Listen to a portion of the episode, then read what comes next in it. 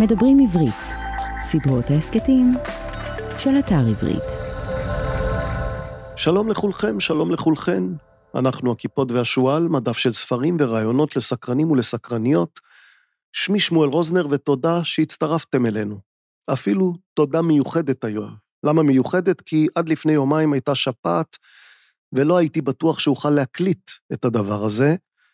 ולמה שזה יהיה לכם אכפת? או, אז כאן יש משהו שעשוי להיות לכם אכפת. אם אתם זוכרים, ואני לא בטוח שמישהו באמת טורח לזכור, בתחילת החודש הבטחתי שיבואו החודש חייזרים וחרקים. חייזרים וחרקים בסדר הזה. זה היה אמור להיות בסדר הזה, כלומר, קודם החייזרים ואחר כך החרקים. אבל אז נכנסה השפעת, ובגלל השפעת תקבלו אותם בסדר הפוך. קודם את החרקים ואחר כך את החייזרים. בעצם זה יהיה סדר הפוך ומקוטע. קודם את החרקים, אחר כך, בשבוע הבא, את ההסכת המשותף עם המכון למדיניות העם היהודי. בהסכת הזה, אגב, התארחו פעם יוכי ברנדס וחיים נבון, הסופרת יוכי ברנדס והרב חיים נבון, והם ידברו, אני לא בטוח שכדאי לומר כבר עכשיו על מה הם ידברו. נאמר כך, זה לא יהיה נושא בלתי שנוי במחלוקת. שמתם לב לשלילה הכפולה. זה לא יהיה נושא בלתי שנוי במחלוקת, ובמילים פשוטות, זה יהיה נושא שנוי במחלוקת. עם יוכי ברנדס ועם חיים נבון, זה בשבוע הבא. אחר כך יבואו החייזרים, אבל אני לא מבטיח שדבר ראשון, כי יש לנו את נורמן ליבריכט על בטהובן, ומתישהו בעתיד אנחנו צריכים לדבר גם עם ארז יואלי, שהספר שלו ושל משה הופמן, המשחק האנושי, גם הספר שלהם כבר אוטוטו בדרך לחנויות, גם זה ספר של הכיפות והשועל. צריך לומר, תוך כמה שבועות, לא הרבה, יהיו לנו עוד חדשות חשובות, חשובות ומרגשות בענייני ספרים, תנו לנו עוד שבועיים-שלושה. כן, שבועיים-שלושה לא יותר. קשה להתאפק, אבל לפעמים זה מה שנכון לעשות. אז עוד שבועיים-שלושה ונספר לכם את כל מה שיש לנו לספר. היום אמרנו חרקים. ואם חרקים, אז נטע דורצ'ין. נטע דורצ'ין היא חוקרת בבית הספר לזואולוגיה באוניברסיטת תל אביב, בפקולטה למדעי החיים. היא גם נשיאת החברה האנטומולוגית בישראל וגם האוצרת של התערוכה האנטומולוגית במוזיאון הטבע על שם סטיינהארט. אנטומולוגיה זו תורת החרקים, ודורצ'ין היא פרופסור בתורת החרקים, עם התמחות ביתוצים. מה זה יתוצים? על זה נדבר איתה היום, על זה ועל עוד הרבה דברים. דורצ'ין בחרה חמישה ספרים כמסגרת לשיחה שלנו, ומכיוון שאנחנו לא קטנוניים, הסכמנו. בדרך כלל אנחנו מבקשים שלושה ספרים, אבל שיהיה חמישה. עולם קטן של דרור בורשטיין, המצאת הטבע, הרפתקאותיו של אלכסנדר פון הומבולט, זה ספר של אנדריה וולף, כל היצורים גדולים כקטנים של ג'יימס הריוט, זה ספר די ישן ודי מוכר, היה זה הוא, סימן שאלה, היה זה הוא, זה ספר של סטפן צוויג, ורצח רוג'ר אקרויד, ספר מאוד מוכר של אגתה קריסטי. כפי שתבחינו, הספרים הפעם הם באמת רק, רק המסגרת. החרקים התרוצצו כאן על הרצפה והשתלטו על השיחה, תכף נגיע אליהם. תכף נגיע ליתוצים, לצרעות, לחיפושיות, לגמלי שלמה, אבל לפני כן נזכיר חיות אחרות, נזכיר את הכיפות והשועל, את האתר של הכיפות והשועל, שאנחנו, כמו תמיד, מזמינים אתכם לבקר בו, kipshu.com, kipshu.com. באתר שלנו תמצאו את כל ההסכתים, המאמרים, הציורים, הספרים, ותמצאו גם חלון קטן שבו אפשר להשאיר כתובת מייל, ואם תשאירו, זה יעזור לנו ולכם לשמור על קשר. כבר אמרנו, בקרוב יהיו לנו חדשות מסעירות, אז אולי זה הזמן להשאיר כתובת מייל. אנחנו שולחים מייל רק פעם בחודש. סדרת ההסכתים הכיפות והשועל נעשית בשיתוף עברית, אתר התוכן הספרותי הגדול בישראל, המציע לקרוא בכל דרך ספרים דיגיטליים, קוליים ומודפסים. ואנחנו כאן כמעט כל שבוע, כמעט כל שבוע, הוספנו עוד פרקים ואנחנו כאן לעיתים יותר תכופות. עכשיו, לעולם המופלא, באמת מופלא של נטע דורצ'ין. אולי ניכנס אליו אחרי שנקרא פסקה מבורשטיין, מהספר שהיא בחרה, מתחילת הספר הזה, עולם קטן שכל כולו על חרקים. זו פסקה על חרק אחד, ואל תשאלו למה אני אומר חרק, כך צריך לומר, בשיחה נגיע לזה. כפי שכותב יפה בורשטיין, אנו מעיפים מבט בעץ או בחרק או בירח, והתודעה אומרת שוב ושוב, זרים. זרים ביחס לתודעה וזרים זה לזה. שמתם לב על מה הוא מדבר, עץ, חרק וירח. אז הנה פסקה אחת מתוך הספר שלו, על חרק אחד כזה, חרק ושמו בריום. השם בריום מעיד על קוצר זמן, אבל השם גם מטעה. הבריום חי לא יום אחד, אלא לפעמים יותר מאלף ימים, אלא שרוב חייו סמויים מן העין בהיותם מתחת למים ובצורה אחרת, כנמפה. מעבר לכך, זמנה של סדרת הבריומאים נמשך מאות מיליוני שנים. הבריום הוא גם בר נצח. לכן הבריום יכול לשמש כסמל להרף העין של החיים, כל חיים, אבל גם לממד העומק של החיים האלה, שמשתרע הרבה מעבר למה שגלוי לעין. שני הזמנים, הזעיר והעצום, קיימים בחרק האחד. קל לשכוח את זה, אבל אם, כדברי בשלר, הוא מתייחס כאן לפילוסוף צרפתי, ושמו גסטון בשלר, נדמה לי, אם כדברי בשלר, ייעודו הפואטי של האדם הוא להיות מראה של העצום, או ליתר דיוק, העצום נעשה מודע לעצמו באדם, זה סוף הציטוט של הפילוסוף הצרפתי, הרי שכל בריום זעיר וקצר מועד הוא הזדמנות גדולה לכל אדם לעצור, לשקף. אז זה מה שתעשה איתנו פרופסור נטע דורצ'ין. היא תסייע לנו לעצור ולשקף. נדבר איתה על עפצים, על מסעות, על גילויים, על הרפתקנות, על יתושים, על אבולוציה, על מינים וסוגים, על שמות בלטינית, על דבורים, על צרעות, על ג'וקים, כן, גם ג'וקים, על זרות וקרבה, על השתלטות עוינת, על חיבה לבני אדם, על סלידה מתיקנים ועל יתוצים. נדבר הרבה על יתוצים. מיד אחרי האות.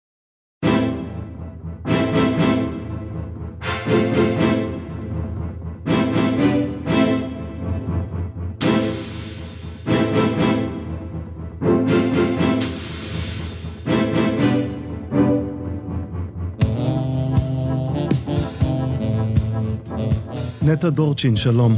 שלום. הסתכלתי על רשימת הספרים שבחרת, והשאלה הראשונה שיש לי זה, אז מה יותר, חרקים או אנגלים? כי כל הספרים שלך זה או חרקים או אנגלים. באמת? או גם וגם. למה? שטפן צוויג, טוב, הוא היה אנגלי בחלק מהזמן. והסיפור okay. מתרחש באנגליה. נכון. ש, שזה דבר לא אופייני לו, כלומר, רוב הסיפורים של צוויג לא, לא קורים באנגליה, והסיפור הזה כן. אה, לא, לא שמתי לב, האמת. אה, באמת שלא שמת לא. לב? הייתי בטוח לא. שזה מכוון. לא, ממש לא. הבנתי. אז אה, אוקיי, אז, אז, אז, חר, אז חרקים ולא אנגלים, אם כך. אני גם מאוד אוהבת את אנגליה, אבל אה, כן. מכל מה שבחרת, על מה את רוצה לדבר קודם? אולי דווקא על הספר של, אה, של הומבולט, שהנה הוא לא אנגלי. קדימה, הומבולט. למרות שגם הוא אה, גר באנגליה די הרבה זמן. נכון, נכון. כן. אז, אז אני חושב שצריך להתחיל בלהסביר מיהו הומבולט, כי רוב או חלק מהמאזינים שלנו בטח לא יודעים מי הוא. נכון, אני חייבת להגיד שעד שקראתי את הביוגרפיה הזו שלו, אה, שאני כזה לקראת הסוף עכשיו, אני, אני הכרתי את השם, הכרתי את פועלו במידה מסוימת, אבל לא הכרתי את כל הסיפור, וזה היה אדם מדהים. הוא היה, הוא היה בורגני אה, גרמני שהייתה לו הפריבילגיה לעשות מה שהוא רצה, להתעסק במה שהוא רצה, והוא היה איש אשכולות, אוטודידקט, ש... היה לו דחף לחקור את הטבע ו- ולנסוע בעולם. הוא היה בעצם מגלה עולם. הספר נקרא המצאת הטבע. המצאת הטבע. של אנדראה וולף, הרפתקאותיו נכון. של אלכסנדר פון הומבולט, ואולי שווה לומר מאמר מוסגר, זה ספר שתרגם עמנואל לוטם, שהלך לעולמו ממש אה, לאחרונה, אחד המתרגמים החשובים, גם של ספרות פנטזיה וגם של ספרות כן. עיון בעברית, אז אה, נרים, נרים כוס וירטואלית גם לזכרו. בשמחה. כן. אה, אני מוצאת כל מיני נקודות השקה עם, אה, עם הבן אדם הזה, אני מזדהה עם אה, דברים שהוא... את מזדהה איתו או מקנאה בו? כי יש, אה, כלומר, אפשר, אפשר ללכת כן. לשני הכיוונים. אני די, אני יותר מזדהה איתו. אוקיי. אה, אני, קשה לי להגיד שאני מקנאה בו, כי ה, בתקופה שהוא נסע בעולם והמקומות שהוא נסע אליהם, זה, זה היה מאוד קשה ומאתגר. דרום אמריקה, מקומות אה, מאוד קשים, וגם הראייה שלו, את הטבע, הגישה שלו הייתה קצת שונה מהגישה שלי. הוא, יש שם כמה פעמים שמוזכר בספר שהוא לא היה דומה לטקסונומים בני זמנו ואלה שקדמו לו, ש, שעיקר מה שקסם להם זה לגלות דברים חדשים ולתאר אותם. שזה בדיוק מה שאני עושה, זה, זה מה שאני אוהבת לעשות. הוא יותר, הייתה לו ראייה כוללת אקולוגית. כן. אה, והוא גם הניח יסודות ל- להיבטים שונים באקולוגיה, ש... בעצם ליחסי גומלין בין בעלי חיים, לצמחים, לסביבה, כן, לגיאוגרפיה. גיאולוגיה, גיאוגרפיה, כן, אה, אז הייתה לו ראייה מאוד כוללת, והוא תמיד אה, חקר את הטבע בצורה השוואתית במקומות שונים בעולם, זה מה שהוא רצה לעשות. אני יכולה להזדהות עם זה, אבל אני אה, דווקא אוהבת את הפרטים הקטנים, ואני אני אוהבת את המגוון. אני אוהבת לחקור את המגוון הביולוגי, ולגלות דברים חדשים ו- ולתאר אותם. זה מבחינתי, אם הייתי יכולה לבחור מה לעשות כל הזמן, זה מה שהייתי עושה כל הזמן. כש, כשקוראים לספר המצאת הטבע, יש בזה כמובן איזה סוג של... אה, כלומר, זו אמירה קצת משונה. הט- את הטבע לא אנחנו ממציאים, אלא אם נכון. אנחנו אומרים, הטבע הוא מה שקורה במוחו של האדם ולא במציאות ה... שהוא רואה. זה נכון, אני תהיתי באמת למה הספר נקרא ככה, למה היא בחרה לקרוא לו ככה. כי, כי אולי באיזה אופן הראייה שלו את הטבע היא, היא המצאה ולא רק גילוי. אה, יכול להיות, למרות ש... שהוא ראה דברים שאנחנו, ותיאר בפעם הראשונה דברים שאנחנו יודעים ש... שיש להם ביסוס מדעי, זה לא משהו שהוא המציא, זה, זה, זה נכון, זה תופעות אה, שהן נכונות. אני חשבתי ש... שזה בא מכיוון של, של ראייה אה, בריאתנית, אבל הוא, אבל הוא היה אדם אה, חילוני, אז... אה, באמת מעניין למה, למה זה נקרא ככה. יכול להיות שהוא הוא המציא, את- בעצם הוא, הוא, הוא המציא אה, את עצמו, הוא המציא הרבה דברים שאחר כך אנשים השתמשו בזה, הוא נחשב לידען מופלג. מופלא, אנשים גם מתחום מדעי הרוח אה, ו, ותרבות ואומנות התחברו איתו ושאבו ממנו רעיונות ואמרו ש, ש, שהם אף פעם לא נפגשו עם בן אדם כזה, ש... אני לא זוכרת מי זה, אני חושבת שגתה אמר את זה, ששעה עם הומבולט זה כמו אה, שנה אה, של העמקה ב, בכמה תחומים בו זמנית. ו- ולמרות זאת, כ- כ- כמדען, כחוקר, הוא פחות ידוע גם לציבור המשכיל, נניח אה, בשמות כמו ניוטון או גלילאו, נכון. הם מפורסמים, והומבולט, אם כי יש uh, הרבה מאוד דברים שנקראים על שמו, גם uh, בתחום הגיאולוגיה, ודאי בבוטניקה ובזואולוגיה, יש uh, מוסדות שנקראים על שמו, יש את זרם הומבולט באוקיינוס, אז מישהו כן חזק, טרח להנציח אותו. חזק בתוך התחום, אז הוא, אז הוא מכיר את השם. זה, זה שם מפורסם, לפחות באירופה. כן, אבל האדם המשכיל המערבי נכון. שיודע מיהו דרווין, לא יודע מיהו פחות, הומבולט. למרות ש, שדרווין גם מושפע ממנו. ולמה זה? כי הוא גרמני? אני לא חושבת. אני, יכול להיות... כי את אומרת, את גתה כן מכירים נכון. בכל זאת. נכון. יכול להיות שאנשים שבאו אחריו ועשו יותר, אה, יצרו יותר אה, רעש, נגיד, אה, או controversy, חילוקי דעות. יש על שמו דבר שהיית קוראת לו מהפכה, כלומר, הזכרתי את ניוטון, אז זה ברור שהוא עשה סוג של מהפכה. דרווין עשה סוג של מהפכה. גלילאו מהמם. בוודאי עשה סוג של מהפכה. האם גם הומבולט עשה בעינייך משהו שדומה למהפכה? אה, מהפכה אולי לא, אבל צורת חשיבה, הדרך שבה אנשים אחר כך הסתכלו על דברים, למשל, אה, הא- האינטגרציה, כמו שאמרתי, של אה, ממצאים מכל רחבי העולם, וההקבלה, למשל, בין הגיאולוגיה ובין עולם הצומח בדרום אמריקה, לעומת אסיה, לעומת אירופה, לעומת צפון אמריקה. האיזוטונים, קווי הקווים שמחברים אה, כמויות משקעים או קווי גובה אה, שונים על פני כדור הארץ, זה המצאה שלו. זה, הוא תיאר את זה בפעם הראשונה, ואנשים לא חשבו ככה עד, עד אז, וזה נמצא בשימוש עד היום. כן, אז... זה, זה קשה לדמיין איך לא חשבו על זה נכון, לפניו.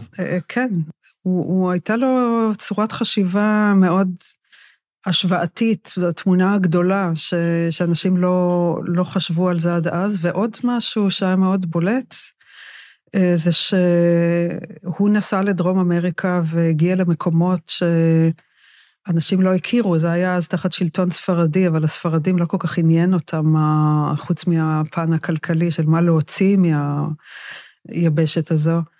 אה, לא ידעו הרבה, לא ידעו מה יש שם, מי גר שם, איך נראית הצמחייה שם, איך נראה הטבע שם, והוא במשך שנים היה הגורו של, של דרום אמריקה, שאנשים רצו לדעת משהו על היבשת הזו, אז, אז הם פנו אליו ולכתבים שלו. כן, ואמרת שהוא נסע בתנאים יחסית קשים, אמרת את זה כאילו ב... אני לא יודעת אם אני הייתי עושה את זה. עכשיו, אני מסתכל על, ה, על הקריירה שלך ואני אומר, את נראית לי מספיק הרפתקנית בעצמך, אז מה, כלומר...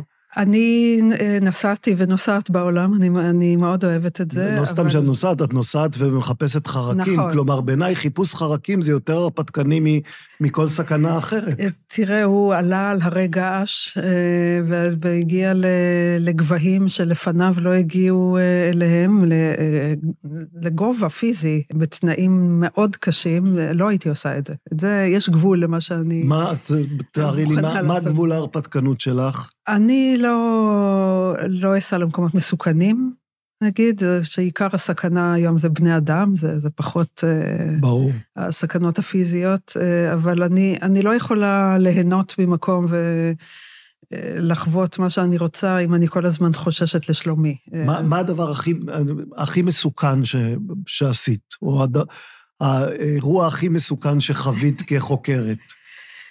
אני לא חושבת שחוויתי דברים... עקיצת יתוש, את אומרת. לא, אני לא חושבת שחוויתי דברים מסוכנים. אני גם, אה, אם נסעתי למקומות שיש בהם מלאריה, אז אני נזהרתי, אני נקטתי אמצע, אמצעי זהירות. אה, מקומות, אה, אני נסעתי הרבה בדרום אפריקה, ודרום אפריקה זה מקום מסוכן. נסעתי ונוסעת, זה אחד המקומות שאני אוהבת.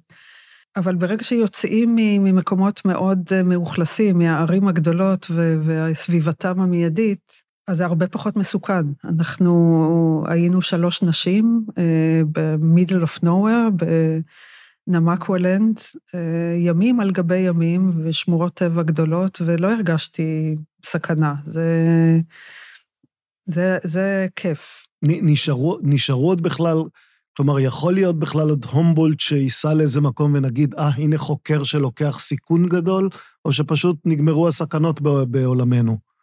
אני לא חושבת שנגמרו הסכנות. לא, הסכנות זה... מהסוג הזה, אמרת, סכנות של, של כן. בני אדם, זה אנחנו יודעים. לטפס על הרי געש ועל קרחונים, אני חושבת, זה, זה עדיין מסוכן. השאלה אם זה נחוץ. כלומר, השאלה אם, אם לצורך המחקר עוד נחוצים דברים כאלה. אני חושבת שיש תחומים שזה כן נחוץ, אה, לא ברמה ש... כמו שהייתה אז, שכל מה שהוא גילה ותיאר, זה, זה, היה חדש לגמרי, לא, לא ידעו את זה בכלל. אבל אה, אין ספק שבתחום שלי, לגלות מינים חדשים למדע, מה זה ועוד איך יש מה לעשות. אנחנו, אנחנו לא יודעים עשירית ממה שיש. נניח שהייתי אומר לך, תשמעי, את יכולה לבחור עכשיו אם להיות מדען של המאה ה-18, ה-19, ה-20 או ה-21. אז מה הזמן הנכון להיות בו חוקר או מדען? אה, אז שוב, בתחום שלי זה, זה זמן טוב. עכשיו. עכשיו, כי uh, היו חיים קשים במאה ה-18. אני לא, לא מקנאה באיך שהם חיו אז. Uh, ודאי uh, נשים, uh, לא היה להם המעמד והיכולות, לא, בסדר, כמו... ברור שהעניין, בעניין המגדרי הייתי כן. מחזיר אותך למאה ה-18, אז לא יכולת להיות מדענית בדרך כלל. נכון, היו בודדות, אבל uh, כן, לא הייתי רוצה לחיות אז. גם כשאני רואה... סרטים תקופתיים של אה, איך נראו החיים של נשים, אה, אז אני... מצד שני, עוד היו המון דברים לגלות שמאז נכון. כבר התגלו. אה, אבל, אבל יש הרבה מה לגלות. אני, שוב, אם את חוזרת למה שאני עושה, אני נוסעת פה בישראל לערבה, ואני מגלה דברים חדשים. לא ב... במספרים ובהיקפים שאם אני נמצאת באפריקה או באוסטרליה, אבל חרקים זה... יש בכל זה, מקום, יש, לצערנו. יש בכל מקום, ולשמחתנו. כן.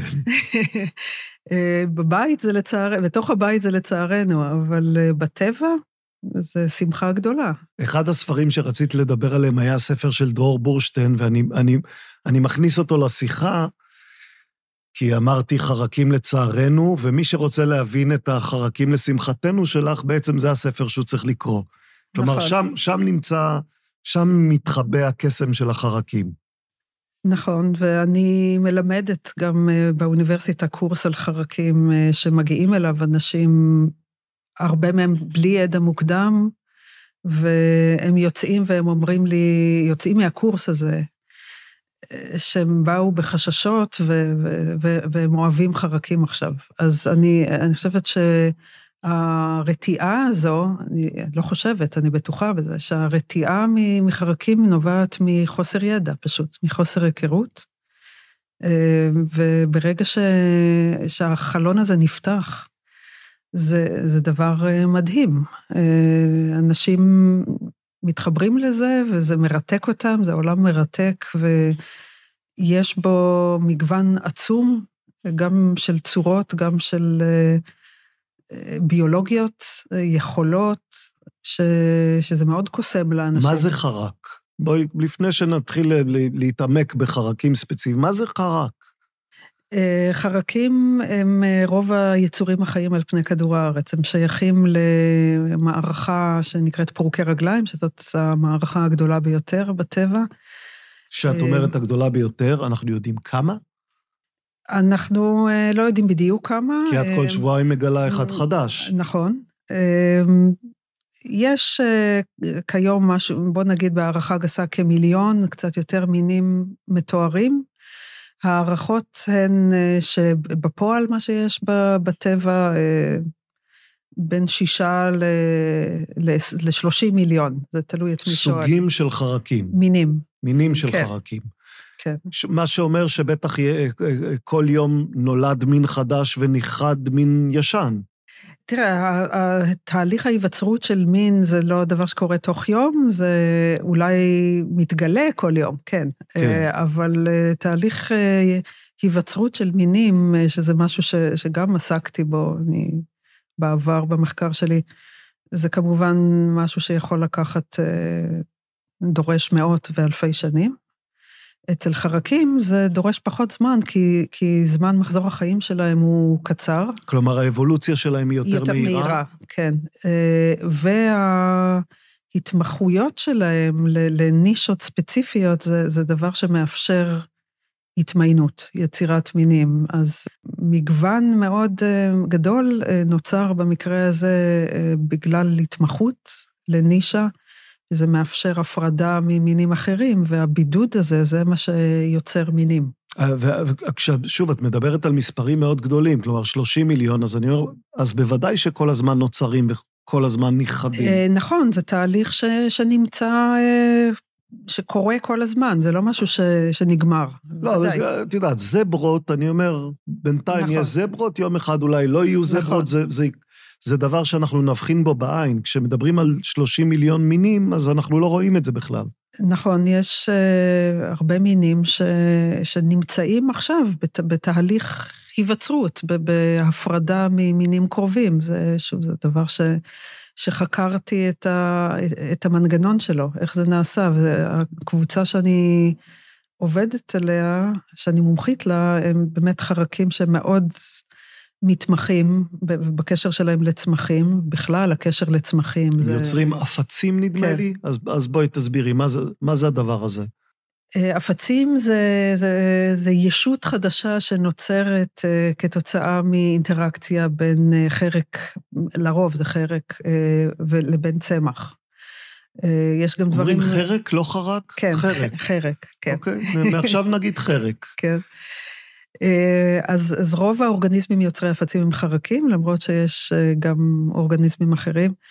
והם בעצם טפילים, כמעט בלי יוצא מן הכלל. הם טפילים על הצמח, הם מנצלים את הצמח לצרכים שלהם, שזה בעיקר מזון, במידה מסוימת גם אה, הגנה אה, על הזחלים שנמצאים בתוך הצמח, אה, וכתוצאה מהפעילות שלהם בתוך הצמח, הם, הם משרים התפתחות של גידול מאוד ספציפי, שהוא האפץ. מה, וה... ממה הוא עשוי? כלומר... מרקמות של צמח. הצמח מגיב ב... ב... אין לו ברירה בעצם, אה, הוא נאנס אה, לבנות סביב החרק. כלומר, החרק מאלץ, החרק מאלץ את הצמח כן. לייצר עבורו סוג של קונסטרוקציה בדיוק. ש... שהיא לשירותו. נכון, בדיוק, כן. אוקיי. ובזמן שהזחלים של החרק מתפתחים בתוך הגידול הזה, הם שואבים מהצמח מזון אה, בעיקר, וזה בא על חשבון אה, ייצור פרחים, ייצור זרעים. אה, אז גם אם הצמח לא מת, הוא, הוא לא נהנה מזה, הוא, זה בא על חשבון משהו אחר. ומה מעניין אותך במנגנון הזה, המניפולציה? כלומר, איך החרק עושה את המניפולציה על הצמח? מה הוא עושה כדי לגרום לו לעשות את מה שהוא כן, רוצה? אז זו שאלת מיליון הדולר בחקר הפצים. אז, אז הנה שאלתי את השאלה הנכונה. כן, אה, התשובה הקצרה היא שלא יודעים. אה, כלומר, אנחנו לא מבינים את לא. המנגנון לא, הזה? לא, אנחנו לא מבינים את המנגנון. זה כנראה השתלטות אה, מקומית על, חלק מהגנים שם. זהו, מה זה, זה שינוי של DNA? זה, זה הזרקת חומרים מסוג מסוים? זה, זה כנראה שילוב של הדברים האלה, כי אה, הורמונים צמחיים שהם גורמים לחלוקת תאים ולגדילה של תאים ולהופעה של רקמות שונות, אה, נמצאו בחרקים יוצרי הפצים, בתוך הגוף של החרקים. אז הם, הם מפרישים הורמונים צמחיים, או גורמים לצמח לביטוי מאוד אה, מקומי. של... כלומר, הם מבלבלים אותו בעצם. כן, כן, ואז נוצר גידול שהוא ייחודי למין, זה, זה בעיקר מה שמושך אותי. המנגנון זה פחות זה משהו שאני נכנסת אליו, אלא יותר המגוון הזה וה, והספציפיות המאוד אה, גדולה, ש, שכל מין של חרק יש לו האפץ שלו, ואני לא צריכה לראות את החרק, אני רואה את האפץ. אני מכירה את הצמח, אה, מה שדורש ידע בוטני, שזה גם משהו שקוסם לי, אה, ואני יודעת לפי זה להגיד מי, מי זה החרק שעשה את זה. כלומר, לחרק יש צמח מסוים ויש צורת אפץ בדיוק, מסוים. בדיוק, נכון. למרות ש, שלא כל חרק הוא סופר ספציפי ברמה שזה אחד לאחד, אה, הוא יכול לתקוף כמה צמחים. אבל זה, זה היבט שמעניין אותי מבחינה אבולוציונית. האם חרק הוא מאוד ספציפי, תוקף רק צמח אחד, או שיש כמה צמחים אה, שהם קרובים אחד לשני. האבולוציה הזו של, אה, אה, של נדידה לצמח חדש ואימוץ שלו כפונדקאי חדש עכשיו, כחלק מהדיאטה של החרק. עכשיו, עכשיו, כשחרק מסוג מסוים, נניח, מאמץ צמח שקודם הוא לא אימץ, mm-hmm. אז את אומרת, הנה נוצר מין חדש?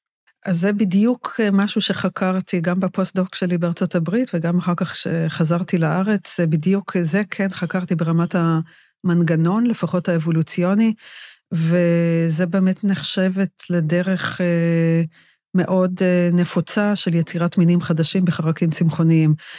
מתישהו פתאום יש shift לפונדקאי חדש, מעבר לצמח יצר, פונדקאי? יצרתי אפץ באקליפטוס, עכשיו עברתי מאקליפטוס לבוגונביליה. אה, הנה, הנה אני מין חדש של אה, כן, חרק. כן, אם כי, כמו שאתה, הדוגמה שאתה נתת, זה בטח לא יקרה. בוא נגיד, תקפתי אוקם שיחני, ועכשיו עברתי לאוקם מדברי. כלומר, זה מוכרח, לי, אלה מוכרחים להיות צמחים שאני לא אדע את שמותיהם, זה מה שאת אומרת. אלה מוכרחים להיות צמחים, או בסבירות גבוהה, צמחים שקרובים. אה, הבנתי. זה לזה, כי כשאתה מתפתח בתוך רקמות של צמח, אתה צריך לפתח מנגנוני הגנה, ומצד אחד, ומצד שני, יכולת לנצל את המשאבים של הצמח. ואם אתה יודע לנצל אקליפטוס, אז סביר להניח שתעבור למשהו שהוא קרוב לאקליפטוס, או למין אחר של אקליפטוס, ולא למשהו ממשפחה אחרת לגמרי. עכשיו, אם אני עובר מהאוקם הזה שהזכרת לאוקם השני שהזכרת, הם לא מדי קרובים, ולכן אני לא אוכל לומר שנוצר מין חדש? אז יש איזה שלב ביניים, שבו באמת זה עדיין אותו מין, אה, אבל ככל שהם, אה, בהנחה שהם, שהאוכלוסייה תתבסס על המין החדש של הצמח, נוצרת הפרדה. עד לרמה מסוימת שבה שתי האוכלוסיות האלה של אותו מין כבר לא יכולות להחליא ביניהם. ו- ו- וזה הרגע המכריע, בדיוק, נכון? בדיוק, כן, כי צריך בידוד רבייתי. אה, אם אין בידוד רבייתי, אם הם מתרבים, מחליאים ביניהם, אז, אז לא ייווצר הבידוד שנדרש כדי ליצור מין חדש. עכשיו, חוץ מזה שהחרק הזה הולך לאוקם אחד והצמח הזה הולך, החרק הזה הולך לאוקם שני, והם לא יכולים להזדווג ביניהם, יש ביניהם עוד הבדלים, או שזה פשוט, אה, הוא אוכל את הצמח הזה והוא את הצמח השני, וחוץ מזה הם עושים הכל אותו דבר. לפחות בהתחלה הם יהיו מאוד דומים ויעשו הכל אותו הדבר, אבל יכולים להיות הבדלים בזמני פעילות, כי הצמח יכול להכתיב את זמני הפעילות, ואז יש הפרדה בזמן. אה, אם הצמח הזה פעיל כל השנה, והצמח הזה רק באביב, אז... אז החרקים הסתגלו כן. למחזור חיים אחר? כן, בדיוק. אה, וזה יכול ליצור הפרדה. אה, יכולה להיות גם הפרדה על אותו צמח, פשוט אה, מלהתפתח בניצנים, פתאום עברתי להתפתח בעלים. ואז יש הפרדה מרחבית ו- ו- וגם ביכולת לנצל רקמות שונות, וגם זה יכול להוביל ליצירה של מינים חדשים. ואני בטוח שחלק ממאזיננו עכשיו שואלים את עצמם, אז מה אכפת לי? כלומר, אז מה, אז הוא עבר מאוקם א' לאוקם ב', מה, מה אכפת לי? אה, נכון, זו שאלה ששואלים אה, אותנו הרבה פעמים, כל מי שמתעסק במדע בסיסי. אז אה, א', אכפת לי כי, כי זה מעניין, ואני רוצה להבין את, מנגנ, את המנגנונים האבולוציוניים של יצירת מינים חדשים בטבע.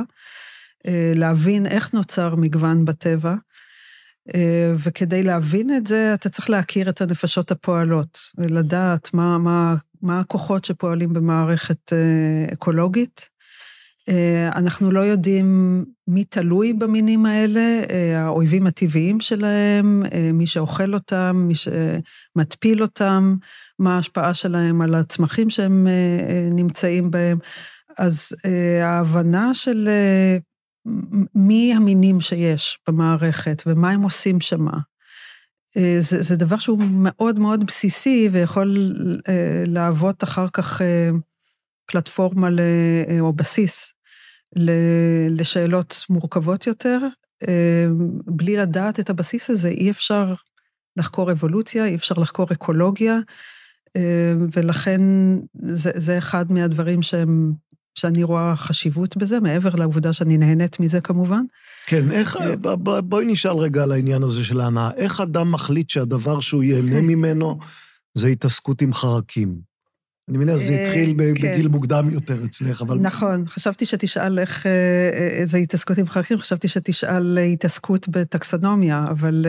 לא, כן. חרקים זה, טקסונומיה, אף אחד לא יודע מה זה, אז בסדר, אבל חרקים, מה, איך אדם מגיע להתעסק בחרקים? טוב, אז אצלי זה, זה מהבית, כמובן. אבא שלי הוא, הוא גם חובב חרקים. אביך הוא, הוא פסל. כן, ש... הוא אומן, אבל הוא גם איש טבע, ואחד התחביבים הרבים שלו אה, זה, זה חרקים. באמת המגוון העצום של חרקים, ויותר ספציפית חיפושיות, הוא, הוא מתעסק בחיפושיות, ויש לו אוסף גדול בבית. אה, אז מגיל צעיר אני הייתי חשופה לזה, לאהבת טבע באופן כללי, ו... עניין בחרקים ספציפית, וחוץ מזה יש לי נטייה כזו אה, לאהוב דברים איזוטריים, דברים ש... מה שרוב האנשים אוהבים, אני בדרך כלל מתרחקת מזה, בכל... בהיבטים שונים. זה גם, מפתה לבקש דוגמאות גם ב... תרבותיים. לנוכח אמירה כזאת. אה, תשמע, אם אנחנו מדברים על ספרים למשל, אז אה, משהו שנהיה סופר פופולרי כמו הארי פוטר נגיד, את, אני, את בורחת ממנו. אני לא נוגעת בזה, כן. אני לא... בגלל שזה, לא בגלל שאת חושבת שזה לא טוב, אלא בגלל נכון. שזה יותר מדי אנשים אוהבים את זה, זה לא בשבילי. בדיוק. אוקיי. אז, אה, או אני אתן לך עוד דוגמה, אני גם מאוד אוהבת שפות. אז... אבל לא לי... אנגלית. את מעדיפה שפ, שפות שאף אחד לא מדבר. אנגלית, טוב, זו הייתה השפה הזרה הראשונה שלמדתי מן הסתם, כן. אבל כשהגיע השלב של, אה, אוקיי, אני רוצה ללמוד עוד שפה, אמ, נו, במה בחרת? אז התלבטתי הרבה זמן בין צרפתית לגרמנית. טוב, ואני... זה לא נידח. נכון, אני, אבל זה מאוד שימושי. ואני זוכרת ש, ששאלתי, התייעצתי עם חברים, עם אנשים, אוקיי, במה להתחיל? וכולם אמרו צרפתית, כמובן, השפה יפה, אז התחלתי בגרמנית.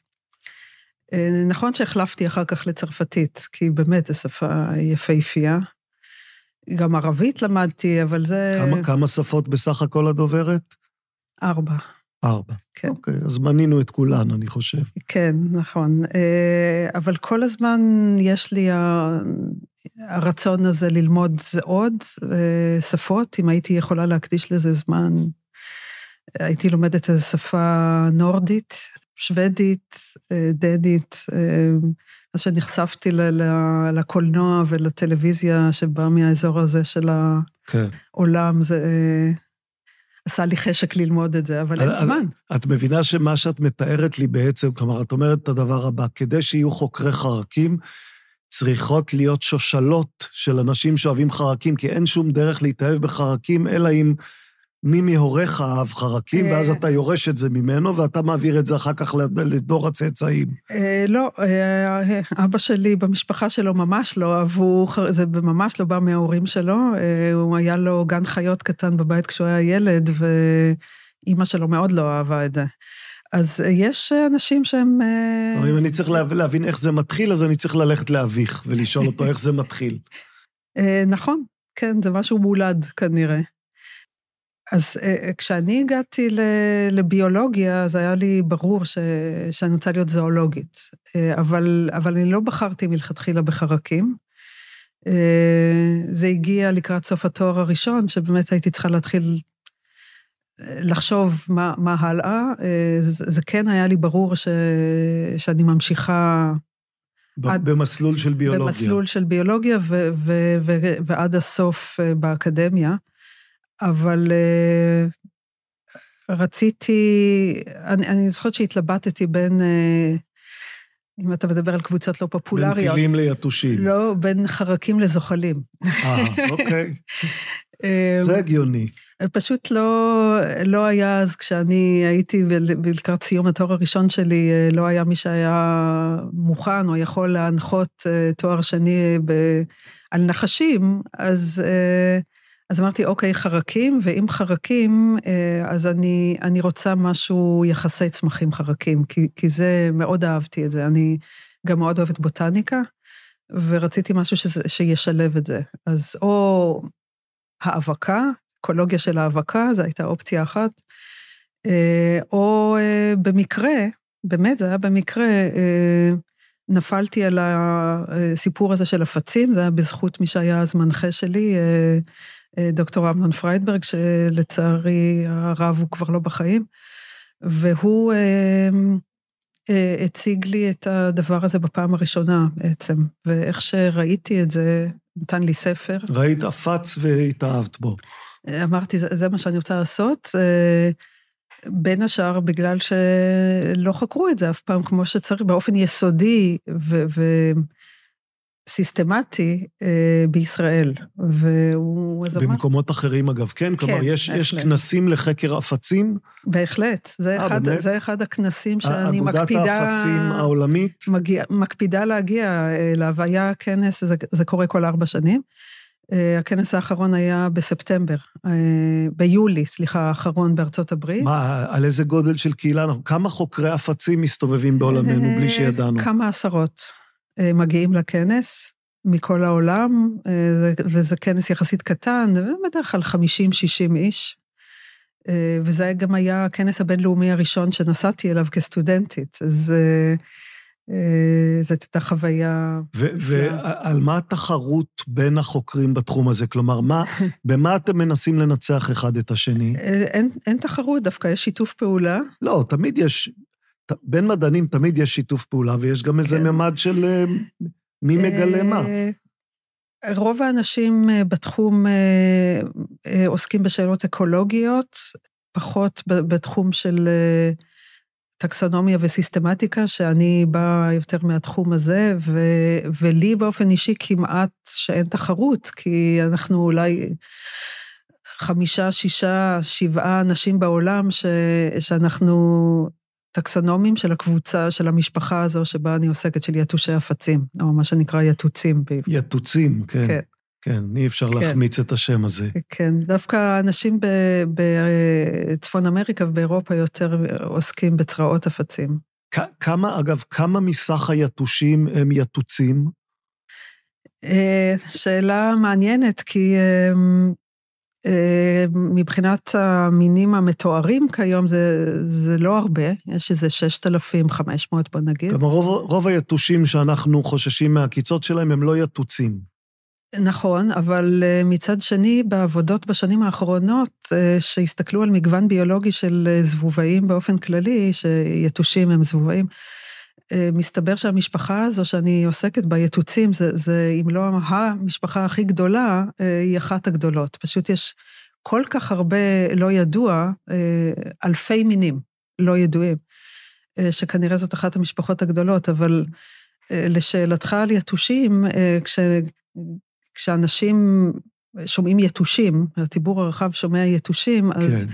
מה שאנשים... להתמרח, כן, מה שאנשים כל. רואים בעיני רוחם זה את ה... אה, זה משפחה אחת, את המשפחה הזו שאליה שייך יתוש הבית ויתוש הטיגריס האסייתי והדברים האלה.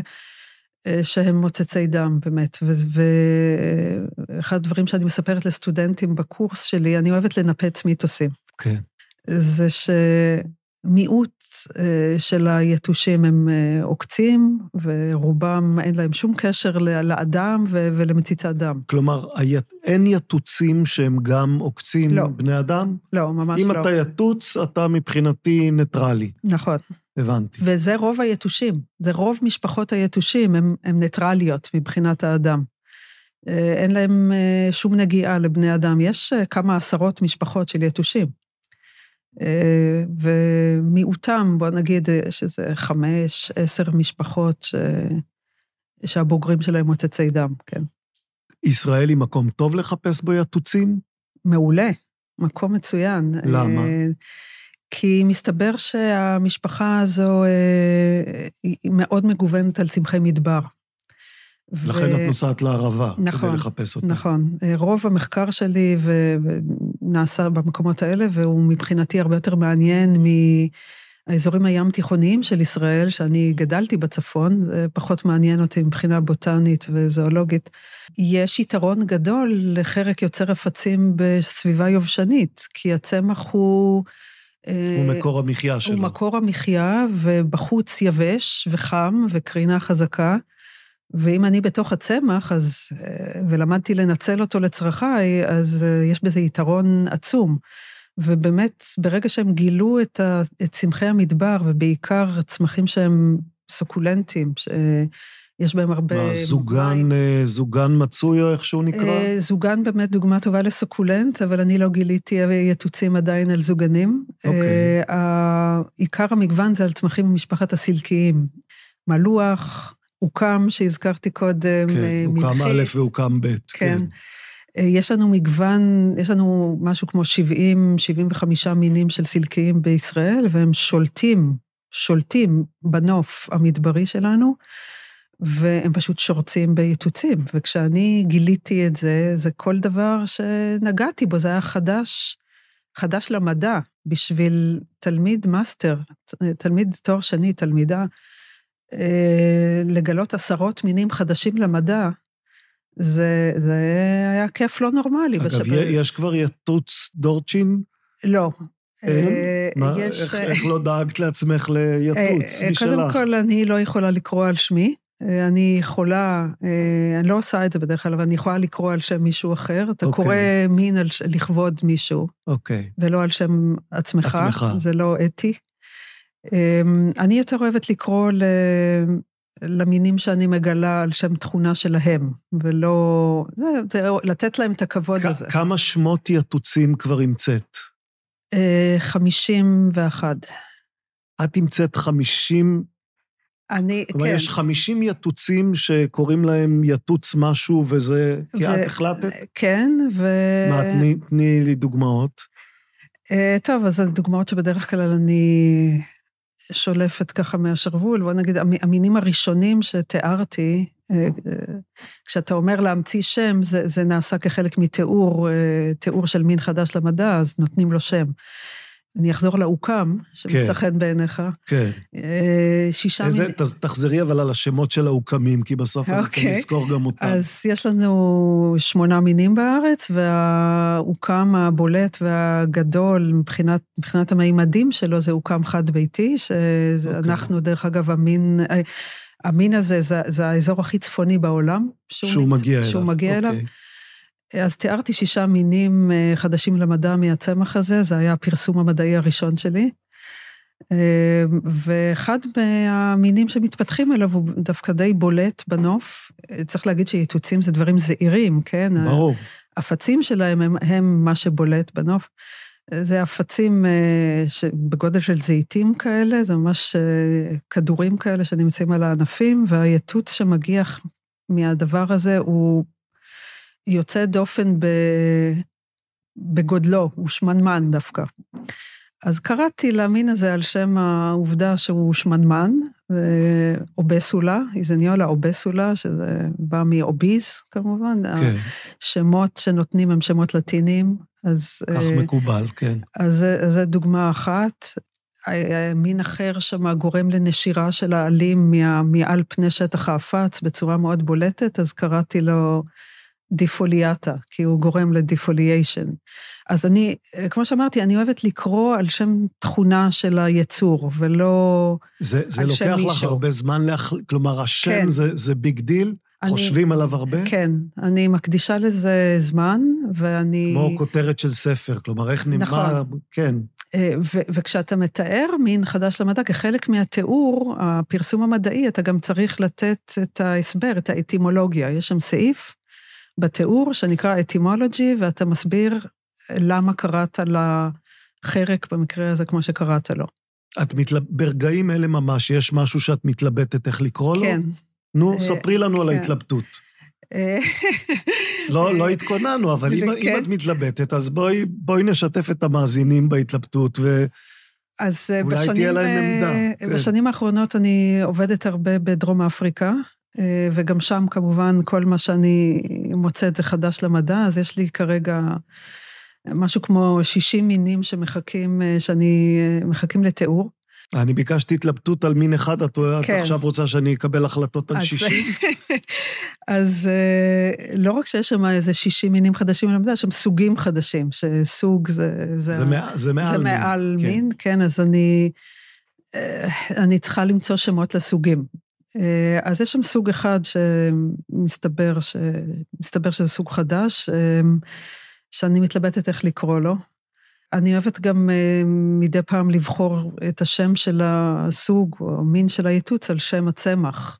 אבל יש גבול, אני לא יכולה לכולם לקרוא על שם הצמחים. אז, כי, אז... כי חלקם גם... אה, כי...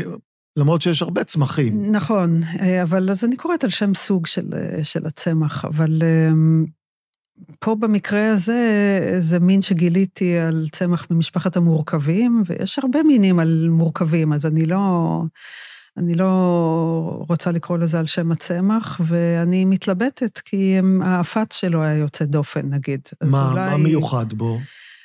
הקבוצה הזו שאני חוקרת אותה כרגע בתוך המשפחה, היא בדרך כלל יוצרת אפצים בתוך מורכבים, בתוך גבעולים, בתוך עלים, ופה יש מין ש...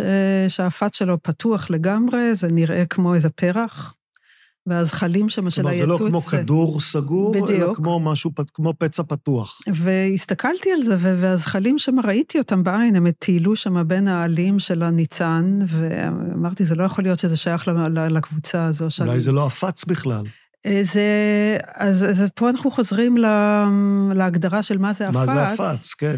אה, אז מקובל להגיד שאם יש אה, שינוי ברקמות, אה, יש מתמיינות שם רקמות חדשות, שלא. מופיעות באופן נורמלי בצמח, אלא רק בהשפעה של החרק, אז כן, אז, אז זה עפץ. ויש שם תזונה משופרת לזחלים של החרק, אז כן, אז, אז זה עפץ. אז נכון שיש עפצים מאוד מינוריים, יש כאלה שהם בתוך הצמח ואתה בקושי רואה את זה. אה, אז פה כן רואים את זה, רואים ו- את זה מחוץ. ובעצם ההתלבטות שלך היא איך לתאר את העפץ הפתוח הזה, ב... כלומר, המילה הלטינית הנכונה לעפץ כן. פתוח? ולקרוא את הסוג על שם התכונה הזו. אני לא יודעת, בטח יש עוד מינים בסוג הזה החדש, אבל אני לא מכירה אותם עדיין. אז uh, לבחור שם שהוא מאוד ספציפי למין הזה, ואחר כך אני אגלה עוד אתם מינים. תמצאי בס- עוד, עוד עפצים דומים. כן, אז uh, בסדר, זה, זה לגיטימי, אפשר לעשות את זה. אני אתן לך עוד, עוד דוגמה uh, ממין ש, שגילינו בארצות הברית, ואז הייתה לי סטודנטית שהיא גילתה את זה דווקא, לא אני. וזה עד היום הדוגמה היחידה שקראתי על שם מישהו, קראתי את זה על שמה. על שמה של הסטודנטית. נו, ולא יכולת לסגור איתה. עסקה ש... שביתוץ הבא היא, היא תקרא לו על שמך? אה, היא לא יכולה לקרוא על שמי, כי היא לא, היא לא טקסונומית והיא לא יכולה, היא צריכה לפרסם מאמר, היא צריכה להיות מומחית ל- ל- יודע, לקבוצה. אז כדי- בעוד חמש שנים, כשהיא תהיה מומחית, אז היא תגמול לך ביתוץ משלך. כן, אה, היא דווקא לא המשיכה בתחום הזה, אבל אה, אני יכולה להגיד לך שיש שני חרקים על שמי, והם לא איתוצים, כי הקולגות שלי, חוקרי איתוצים, הם לא קראו על שמי.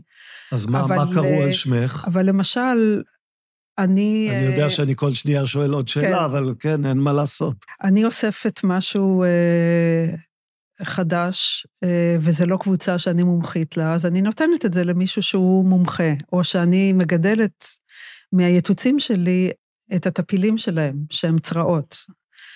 אה, ואז יש אה, אצלנו במוזיאון מישהי שהיא מומחית לצרעות, והיא נתתי לה את זה, ו...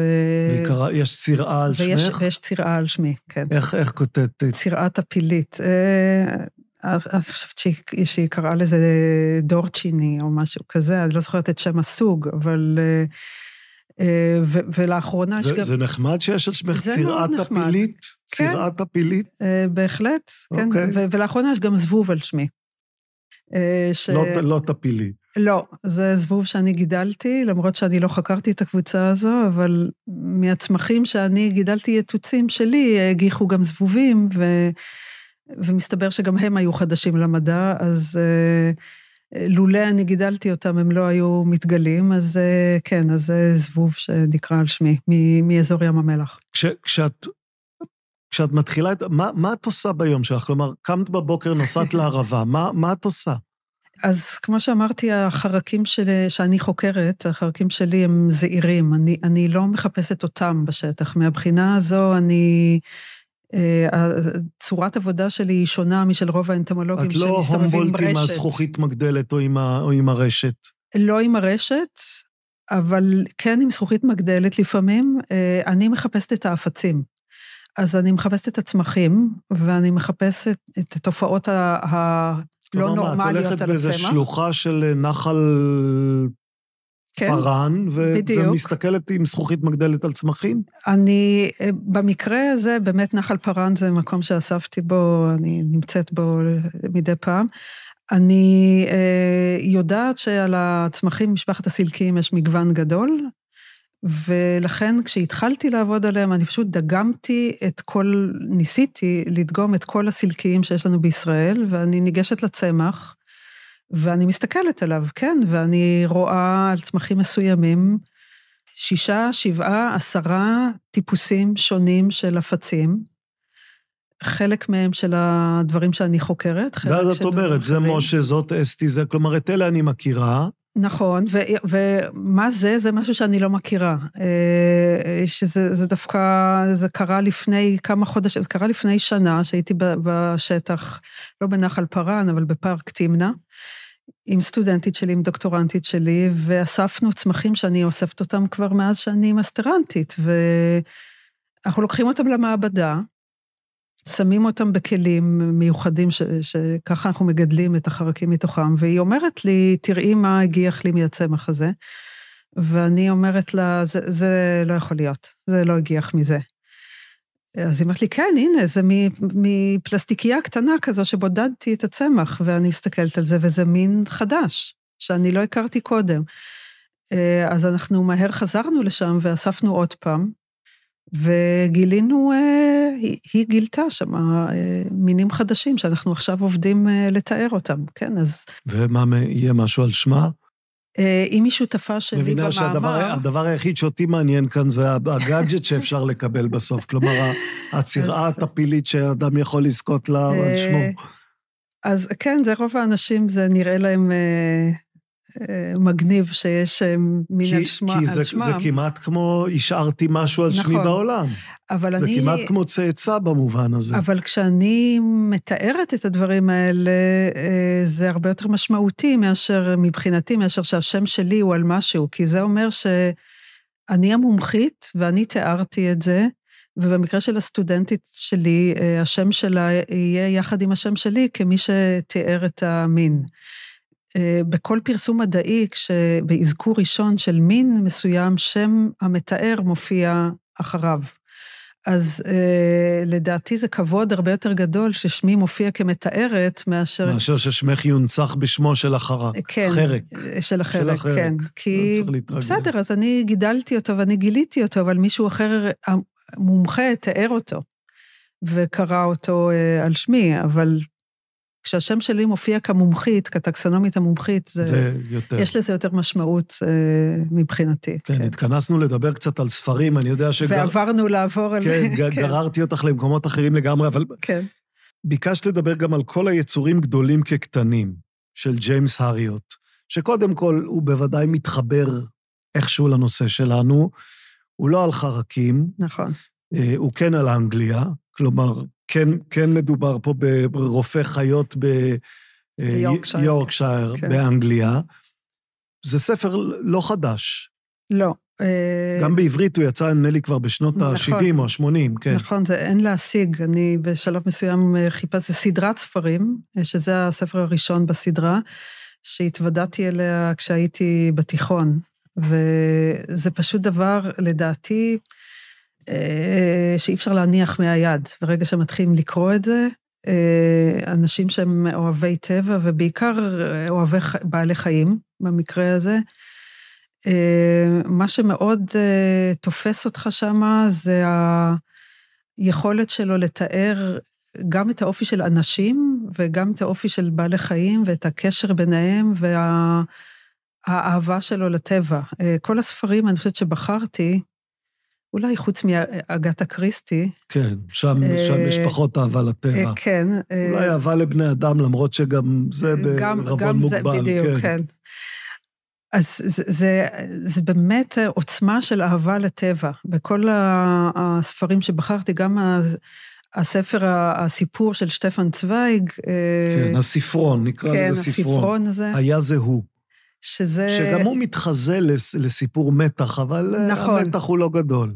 אה, אה, שם, מה ש... חוץ מהסגנון הנפלא של שטפן צוויג באופן כללי, שם יש אה, סיפור אה, שמסופר מנקודת מבט של כלב, ש... ש... זה פשוט, אה, היכולת שלו לעשות את זה, זה, זה מה שתפס אותי בספר הזה. וגם הסביבה, זה מין בתים שעומדים נכון. ביער, כלומר, יש שם איזה, איזה סוג של בדידות בתוך, בתוך כן, טבע, נכון. ש, שזה אחד הדברים שמייצרים את המתח, את האווירה של מתח. נכון. אבל, אבל בעיקר האהבה הזו לטבע, אה, לגור אה, מחוץ לעיר ולחוות את הטבע, ו, אה, והיכולת, גם במקרה של ג'יימס הריוט, גם להבדיל, כן, שטפן צוויג, לתאר... הזכרתי קודם, גם, גם הסיפור של צוויג, באופן לא אופייני, מתרחש באנגליה. נכון. אה, טוב, האנגלים מאוד אה, ידועים בקשר שלהם לטבע, לטבע, כן. ובאהבה שלהם לטבע. אז היכולת לתאר דווקא בשני המקרים האלה אופי של, אה, גם של בעלי חיים, אבל גם של, של אנשים. זה אולי כן מתקשר לאגתה קריסטי, כי היא, בספרים שלה, זה, זה, זה הפוקוס שם, שהיא מאוד נכנסת לפרטי פרטים של, של אופי של בני אדם, ולפי זה היא, לפי זה, לא היא, הבלש בספר, כן. או הבלשית, מצליחים כן, להגיע לפתרון. כן, הספר שבחר בו, רק נגיד, זה רצח רוג'ר אקרויד, כן. אקרויד של אגתה קריסטי. הוא יצא בארץ בתרגום של מיכל אלפון. הוא נחשב לאחד מהספרים הכי חשובים שלה. שוב, עם ספרי מתח זה תמיד מסובך, כלומר, אני לא בטוח שאני רוצה לספר את העלילה, כי אם לא, נספר את העלילה... לא, אל תספר. בדיוק. אני, מה שאני אגיד, אה, למה אני אוהבת את הספר הזה יותר מ, מהספרים הידועים של אולי אה, רצח על הנילוס ורצח באוריינט אקספרס, היא נוקטת בספר הזה בטריק... גם אצל צוויג, אגב, בחרת בספר נכון. קט, קטן ומשני. לא בחרת נכון. בעולם של אתמול. אמרתי לך, אני תמיד uh, הולכת לדברים שהם לא ב center. אבל בספר הזה של אגתה קריסטי, יש, יש איזשהו טריק שהיא נוקטת, שאני לא אגיד מהו, כי זה... כי אז נגלה כן, את הסוד, כן. ו, ו, וזה, וזה פשוט עושה את הספר הזה, וזה... אה, אני לא, לא מהאנשים האלה ש, שמצליחים בחצי הספר מתח כבר לדעת מי זה ה... מי הרוצח. אה, ופה... את לא, הייתי מניח שכחוקרת של אה, דברים קטנים. אני מנסה בספרים שלה, אבל זה... אה, לא, לעיתים רחוקות אני יכולה להגיד שהצלחתי לגלות, ב, ב, לקראת הסוף, בסדר. אגב, אבל... לבחור אגתה קריסטי היום בסוגת המתח, זה בחירה, נגיד, קצת מיושנת. נכון. לא בלהעליב, אלא, כלומר, כן, נכון. איפה המתח הנורדי, כלומר, הלכת למשהו גם שהוא... גם את זה אני קוראת. כן. גם את זה את קוראת. כן. כן, ספרי מתח זה דבר שהוא... הזכרת את הסוגה הנורדית, אני, כן, אני גם, גם את זה אני אוהבת. זה משהו אחר לחלוטין. אני, באופן כללי, אני אוהבת ספרי מתח, מאז שאני, מאז שהייתי... לא, אבל זהו, כן. אגתה קריסטי, זה, ספרי מתח שנכתבים היום, זה קצב אחר, זה...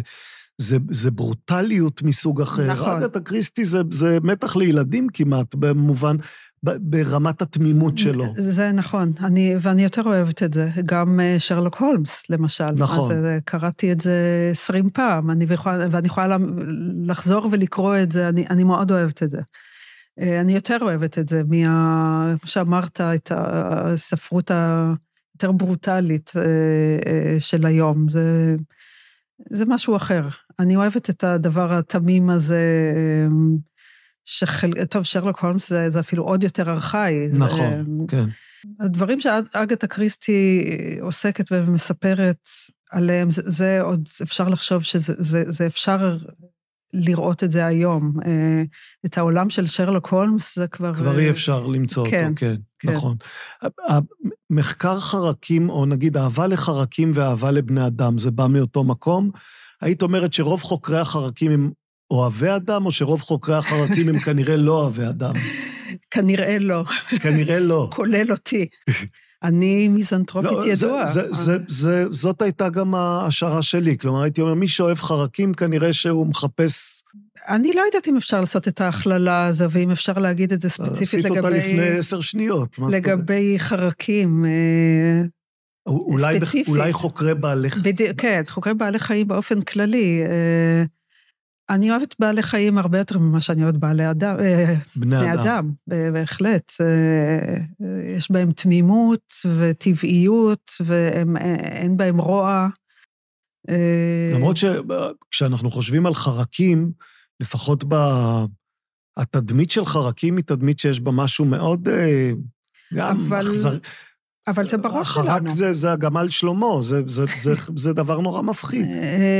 מזלנו שהוא קטן.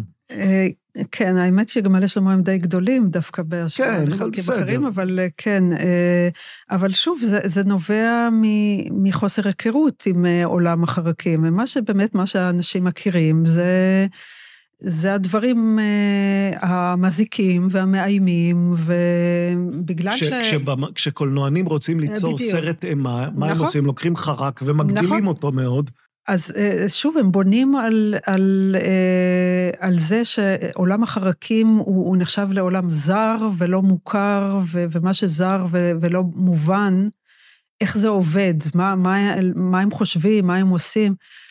למה הם נראים ככה, כל עוד אתה לא יודע את זה, זה נראה לך זר ומאיים, אה, וזה דברים ש, שדרור בורשטיין כותב עליהם בספר שלו. וברגע שאתה מכיר את זה יותר טוב, אה, זה דבר שהוא מוכר, הוא, הוא פחות מאיים. אז אה, ברור ש, ש, שזה מוטיב מאוד מקובל בסרטי מתח, לקחת את, את הדבר הזר הזה, ש, שאולי הוא תכף יעקוץ אותי, או תכף ינשוך אותי, או יאכל אותי. כן. מבחוץ או מבפנים, אה, וזה מעולה בשביל סרט מתח, אבל... אה, או, או יעשה לי עפץ בזרוע. נכון. אבל זה, זה לחלוטין בגלל שהתפיסה השלילית של בני אדם את, את, את החרקים, בעלי חיים אחרים אה, מהבחינה הזו. יש הרבה מאוד יופי, ושלא להגיד תועלת, כמובן, בעולם החרקים. אני לא אוהבת ללכת למקום של איך הם מועילים לנו, כי...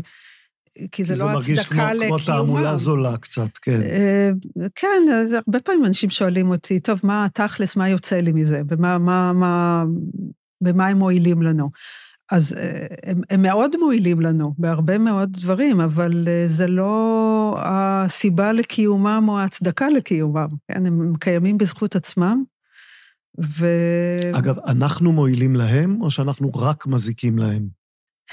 שאלה מעניינת. אה, יש, יש חרקים שאנחנו בהחלט מועילים להם, זה כל אלה שאוהבים להיכנס אלינו הביתה, וכמו למשל תיקנים, נמלים מסוימות. אם, אם, לא, אם לא היינו, אז איפה התיקנים היו חיים?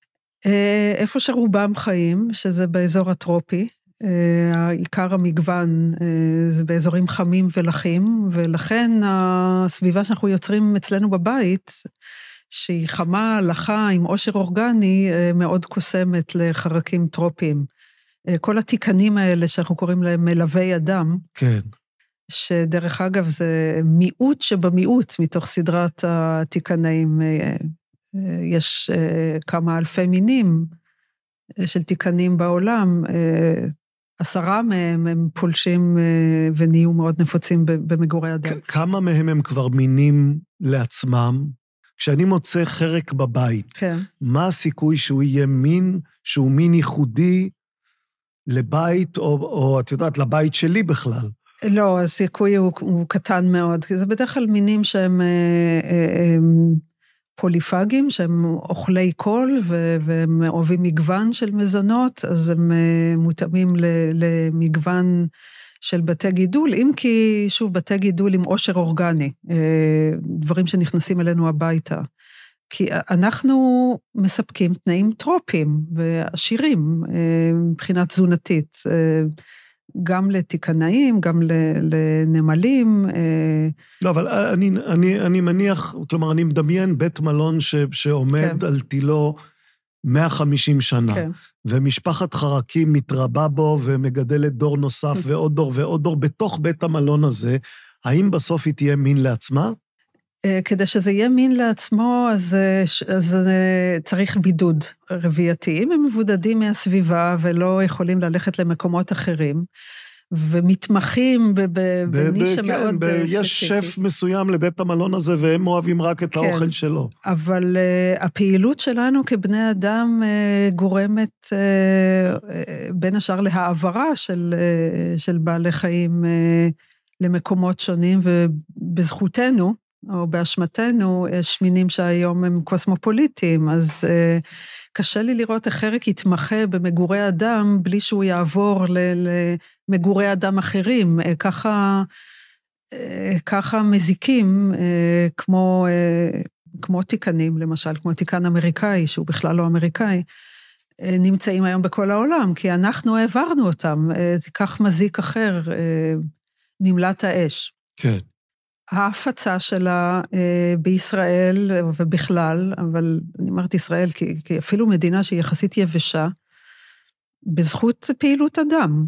אה, אתה קונה עציץ במשתלה, ויש שם לחות ותנאים טרופיים, ומביא את זה לאיזה מושב או קיבוץ בדרום הערבה, והנה הבאת אותם לבית גידול חדש. אגב, כל ה... יש הרי על, על נמלת האש יש דיבורים אפוקליפטיים, אז כמה, כמה, כמה מבוהלים אנחנו צריכים להיות?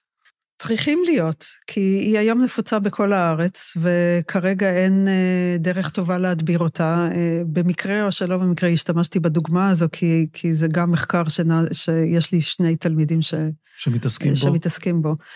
אה, אין כרגע דרך לעצור את זה. אז מה, מה, מה נעשה? אנחנו בודקים את האופציות, אנחנו חוקרים אפשרויות. בין השאר... מה, התפ... התפנות ל... ליבשת לא. אחרת? מה האפשרויות? כרגע משתמשים ב, בחומרי הדברה, כמובן, אבל חומרי הדברה יש להם את החסרונות שלהם, אז אנחנו מנסים למצוא דברים שהם יהיו קצת יותר ספציפיים, אה, וכדי שאפשר יהיה לפתח פתרונות יותר ספציפיים שלא יפגעו בדברים אחרים, צריך להכיר את הביולוגיה של היצור שאתה מנסה להדביר. אז uh, אנחנו כרגע מנסים ללמוד את הביולוגיה של הנמלה הזו יותר טוב, כדי לנצל תכונות שלה נגדה אחר כך, ובצורה מאוד uh, ספציפית. היא למשל מאוד uh, רגישה ליובש. אז האם אפשר לפגוע במנגנון ההגנה שלה נגד יובש, uh, ובזה לגרום לזה שלפחות היא תפסיק להתפשט בארץ? uh, או לנצל את, את היכולת שלה, את העברת מזון בתוך הקן מהפועלות למלכה, בצורה מסוימת כדי שהם יעבירו חומרי רעל אה, צורה ספציפית, וזה צריך להגיע למלכה. ואם לא נצליח לשבש את המנגנונים שלה, אז... אם לא נצליח לשבש את המנגנונים, אז... אז נאלץ להמשיך להשתמש בחומרי הדברה, והיא תמשיך להתפשט, כמו שהיא... אבל זה לא, כלומר, היא לא תכחיד אותנו. היא לא תכחיד אותנו, אבל היא מטרידה אותנו. היא מאוד מטרידה אותנו, ומטרידה את אה, חיות המשק שלנו ואת חיות הבית שלנו. והיום כל מקום כמעט שאתה יושב על הדשא, או בפארק, או בתוך הבית, אתה נעקץ מהנמלים האלה, זה צרה צרורה. והיא כמובן הגיעה הנה עקב פעילות אדם. זה, זה נמלה אה, דרום אמריקאית. כן. טוב, מה את חושבת על בני אדם זה כבר הבנו. לא, אנחנו יכולים להאשים רק את עצמנו. אה, טוב, אה, צריך... כמה, כמה את רואה את עצמך כמיסיונרית של חרקים? כלומר, כמה חשוב לך, או כמה מוטיבציה יש לך לגרום לאנשים אחרים לראות ל- את היופי, לאהוב. לראות את היופי זה, זה, או אולי אפילו לחבב חרקים. זה חשוב לי, אה, חשוב לי, כי אני אוהבת, אה, אני אוהבת להפריך אה, דעות קדומות.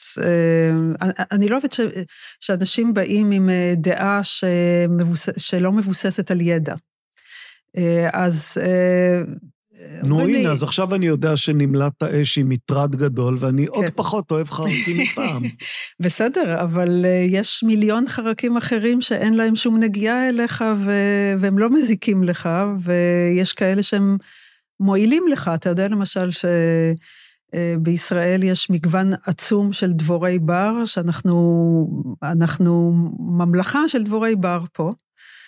ואתה בטח גם, מכיר גם רק את דבורת הדבש. גם בהיעלמות של הדבורים איימו עלינו כמה פעמים. נכון, שזה כמובן גם תוצאה של פעילות אדם. אבל אם אני אומרת דבורה, אם אני אומרת יתוש, אם אני אומרת תיקן, אתה והרוב המכריע של, של האנשים רואים מין אחד בעיני רוחם, כשיש עשרות או מאות מינים אחרים ש... או שהם, אין להם שום נגיעה אלינו והם לא מזיקים בשום צורה, או שהם מועילים לנו, אה, ו- ואנחנו מודעים לזה, או שאנחנו לא מודעים לזה שהם, שהם מועילים לנו. מה, מה, נר, מה נרוויח אם נאהב חרקים קצת יותר?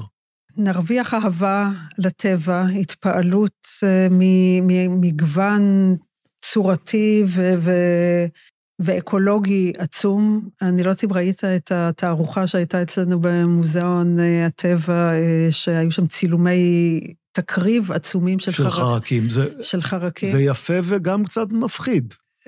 זה, כן, זה, זה פשוט, טוב, אותי זה לא מפחיד, אבל זה, זה פשוט יפה להפליא, זה, זה דברים שאתה לא רואה, גם אני, כשאני רואה חרק ככה ב, באמת, כשבורשטיין מתאר חלק מהחרקים בספר שלו, אז...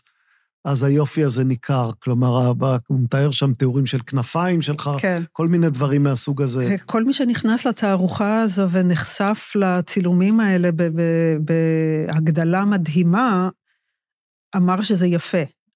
אני לא חושבת שהיה שם מישהו ש... שהסתכל על הדברים האלה ו... ואמר, זה, זה דוחה, זה מכוער. זאת הייתה תערוכה סופר פופולרית בכל העולם, דרך אגב. פשוט להפנות את המבט שלך לדברים שאתה לא רואה בדרך כלל ואתה לא מודע למורכבות שלהם וליופי שלהם.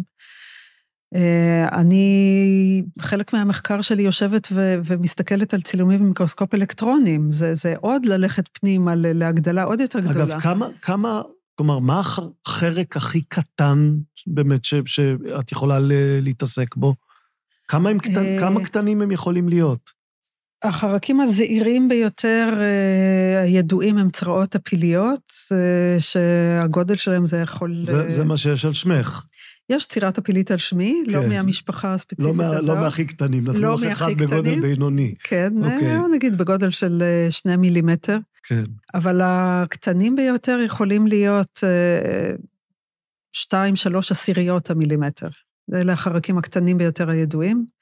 והם טפילים על ביצים של חרקים אחרים. זאת אומרת, הצירה הזו מטילה לתוך ביצה של חרק אחר. והזחל שלה ניזון שם מהביצה הזו. כשאני חושב על כל היצורים גדולים כקטנים ש, שהזכרנו, זה ספר שיש בו אהבה רבה לבעלי חיים, אבל בעלי החיים האהובים בו הם כלבים או סוסים. נכון. חרקים לא חיים מספיק זמן כדי שנוכל לטפח קשר רגשי אליהם. רובם, נכון. קשר רגשי, אני, אני לא יודעת, גם אם הם היו חיים מספיק זמן, אה, זה קצת, אה, אנחנו קצת רחוקים אבולוציונית משם, לדעתי. כלומר, הכלבה שלי, אני אוהב אותה, היא, אני מקווה לפחות, היא לא תחיה את, את, אה, את כל שנות חיי, אבל היא חיה מספיק שנים נכון. כדי שאפשר באמת לפתח איזו מערכת יחסים. זה לא אפשרי עם חרקים. נכון, זה לא אפשרי. יש חרקים ש... יש מינים שיכולים לחיות כמה שנים, אבל אה, שוב, אני חושבת שגם אם אני מחזיקה, אני אחזיק בבית חרקים כחיות מחמד, ויש אנשים כמובן שעושים את זה, למשל מקלונים. זה, כן. זה, זה מאוד פופולרי, כי הם מיוחדים ויפים ודומים לצמחים. מאוד פופולרי יחסית לחרקים, נכון. נאמר, זה לא מאוד פופולרי יחסית לחתולים. נכון. אה, גם איתם, ואפילו אם הם חיים שנה, אה, חיפושיות מסוימות יכולות לחיות אה, כמה שנים, לא אגיד שאני אצור איתם קשר רגשי. את תוכלי להבחין בהתנהגויות במובן של לחיפושית הזאת יש אופי אחד ולחיפושית ההיא יש אופי קצת אחר? כן, אפשר, אפשר לראות. אני לא, אני לא חקרתי את הדברים האלה ולא, ולא החזקתי חרקים כחיות מחמד, אבל אה, אה, כן, יש אנשים שחוקרים את זה ו, ורואים שיש אופי אחר. אה, כלומר, אישיות קוראים לזה, יש להם כן, אישיות יש חיפושית פחדנית וחיפושית כן. קצרת רוח וחיפושית זעפנית. ו... יש, יש דברים כאלה, כן. אפשר להגיע לרזולוציות כאלה. אה, אני, שוב, אני חושבת שגם אם הייתי מחזיקה בבית חרקים אה, כחיות מחמד, זה לא, הייתי, הייתי עושה את זה כדי אמ, ליהנות מה, מהיופי שלהם, מהביולוגיה שלהם, ולא לנסות ליצור איתם קשר רגשי, כי עם כל אהבתי לחרקים, אני, אה, אני לא חושבת שזה, אני לא רואה בזה משהו אפשרי ליצור קשר רגשי עם... אה, חיה שהיא... אני לא כל כך מבינה את חיי הרגש שלה, ואני די רחוקה ממנה. את מניחה שיש, את, את מניחה שיש דבר כזה שהוא חיי רגש של חרק? אה, זה שיש חרק, להם... חרק, שוב אה, אמרתי כן, חרק ולא חרק. זה שיש להם, לא יודעת אם הייתי קוראת לזה רגשות, אבל תחושות בוודאי, יש להם מוח. הרבה פעמים אנשים שואלים אותי אם יש לחרק מוח, בוודאי שיש להם, להם מוח. הם אה, מרגישים, הם, אה, יש להם תפיסה מסוימת של העולם, אבל זה פשוט כל כך אחרת מאיתנו, שקשה אה, קשה להבין את זה, קשה ליצור את הקשר הזה. תחשוב למשל על השונות היא ברמה כזו ש... אתה יכול להוריד לחרק רגל, והוא בסדר, הוא ממשיך לחיות. תוריד לבן אדם רגל. הוא ירגיש. זה, כן, זה... כל הפיזיולוגיה שלנו והאנטומיה שלנו והתפיסה החושית שלנו היא כל כך שונה, שאני לא, אני לא רואה את עצמי יוצרת קשר רגשי לחרק. כש, לא, כשאת לא מוצאת חרק אצלך בבית, מה את עושה איתו? אני מוציאה אותו החוצה, אני לא הורגת אותו. את לא הורגת חרקים בכלל. כלומר, אם יש לך יתוש על הזרוע והוא עוקץ אותך ברגע זה, אני, את לא תתני אני, לו אני, את המכה האינסטינקטיבית הזאת ש... אה, אני אנפנף אותה, כן. אני לא, לא אהרוג אותה. ו- וזה מאז ומעולם כך? כלומר, את תמיד היית כך, או שבאיזשהו רגע אמרת לעצמך, אני חוקרת את הדבר הזה, אני לא צריכה להרוג אותו? אמ, אה, אולי בתור ילדה אני קצת, אה, אולי השתעשעתי קצת ב... בנמלים או משהו, ולא, ולא, לא אגיד שלא... נראית כמעט אפולוגטית, שלא לומר אכולת רגשות אשם. נכון, אה, אבל זה באופן כללי, זה, כל בעלי החיים, זה לא עלה בדעתי להרוג בעל חיים, זה, זה, זה לאו דווקא חרקים. זה משהו כללי. אני, אה, גם כשאני נאלצת להרוג אותם לצורך המחקר שלי, אני אכולה רגשות אשמה, אבל... אה, זה שאנשים אחרים, כשהם רואים חרק בבית, הורגים אותו, זה מפריע לך באיזה אופן? כלומר, היית רוצה לחנך אותנו ולגרום לנו כן. להבין שלא צריך להרוג אותם? כן, כן. אה, בהחלט. זה, זה... ברגע זה איבדנו, אגב, את רוב מאזיננו, לדעתי. אני לא, מה זה לחנך אותם? אני לא לא, אטיף לא, למישהו כן, מוסר, ברור. כן, אבל... אה, אבל בעצם את חושבת שאנחנו לא צריכים להרוג חרקים כשאנחנו מוצאים אותם בבית. אה, צריך אה, להעיף אותם החוצה, וצריך לעשות בבית מה, ש... מה שצריך כדי שהם לא ייכנסו מלכתחילה. אה, אני לא אה, אנתק את יחסיי עם מישהו שהרג אה, תיקן בבית, כן? כן, אבל, כי אז באמת לא יישארו לך כן. יחסים עם אף אחד, כן. אבל בוא נגיד, זה, זה מרגיז אותי אם אני בסיטואציה שאני נכנסת איזה חיפושית או איזה תיקן או משהו לחדר, ואנשים פורצים בצווחות וצרחות. זה, זה, אני מודה, זה מרגיז אותי. מה זה, זה הוא מפחד ממך, מה, מה אתה צורח? אז בסדר, אני, אני מודה שגם לי קשה אה, את התיקנים האמריקאים הגדולים, הגדולים האלה. הגדולים, כן. אה, לא אוהבת לתפוס אותם ביד. בדרך כלל אני לא אתפוס אותם ביד. אה, יש משהו אה, מולד ש, שדוחה בזה, אה, מולד בנו, אבל... אה, דברים אחרים, מה חיפושית, או... או לא, אבל את, את התיקן, האמר... אז מה תעשי עם התיקן האמריקאי? עם מטאטא תוציאי כן, אותו? כן, כן. הוא, אני, אני מודה שזה מרתיע אותי, החרק הזה. זה מעניין. חרק, זה חרק לא נעים. לזה, אה, לזה לא ציפיתי. חרקים, אה, תיקנים אחרים, דרך אגב, שנכנסים הביתה, תיקן הבתים או תיקן גרמני, לא, לא מזיז לי. אז אותם, אותם אני יכולה לתפוס ביד. התיקן האמריקאי הוא, הוא גדול, הוא מעופף מצוין, הוא רץ נורא מהר, הוא פשוט בלתי צפוי כזה, ו- ו- וזה, יש בזה משהו... אתה לא יודע מה הוא הולך לעשות עוד רגע, לאן הוא ירוץ, לאן הוא... י... אבל גם... את יודעת שהוא לא יעשה לך שום דבר נכון, רע. נכון, נכון, ולכן אני אומרת לעצמי, זה בעיה שלי. זה ש... שזה דוחה אותי הדבר הזה, זה משהו לא בסדר בי, לא אבל, בו. אבל את מבינה שזה כנראה תגובה באמת אבולוציונית. נכון, כלומר, זה, כן. זה דבר אה, אינסטינקטיבי. אה, נכון, תראה, אני, אה, אה, החרקים האלה, התיקנים האלה, הם מסתובבים במקומות לא סניטריים. יכול להיות שלפני רגע הוא, יתהלך בביוב או בפח אשפה. אני לא רוצה אותו על השי שלי במטבח או על האוכל שלי. זה, ברור שמקום שיש בו תיקנים זה מקום, זה, זה עדות לזה שיש שם תנאי סניטציה לא טובים. אז זה לא מופרך לגמרי שזה דוחה אותנו, הדברים האלה. אני לא... אני לא אומרת עכשיו לתת לחרקים להסתובב בבית, אה, אני גם לא רוצה נמלים במטבח. כן. אה, אני לא לגמרי לא נורמלית מהבחינה הזו.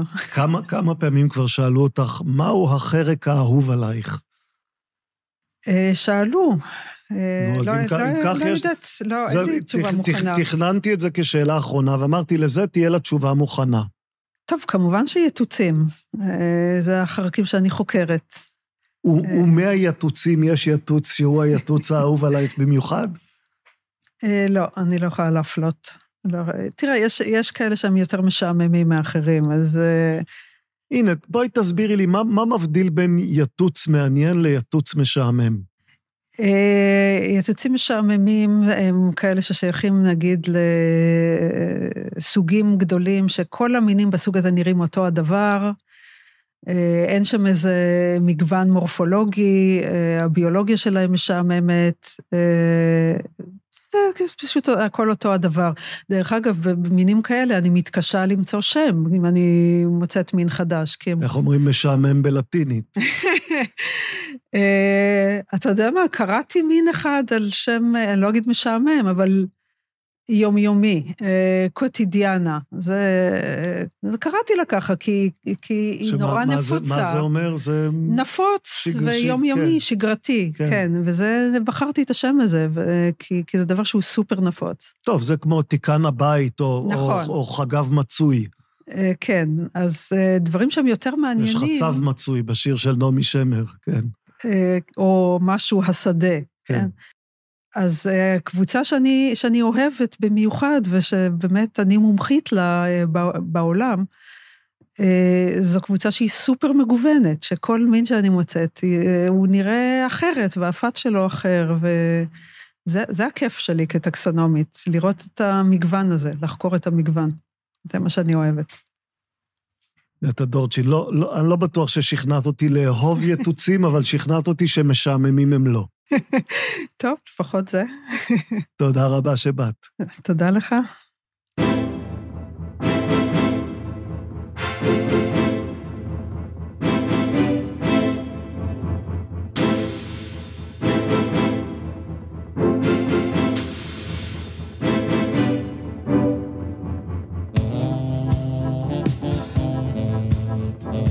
הכיפות והשועל, עד כאן יתוצים ואנשים, ותודה לנטע דורצ'ין שהיה תענוג לבלות איתה זמן קצר, בשיחה על משהו שבדרך כלל אנחנו, רובנו לא מדברים עליו.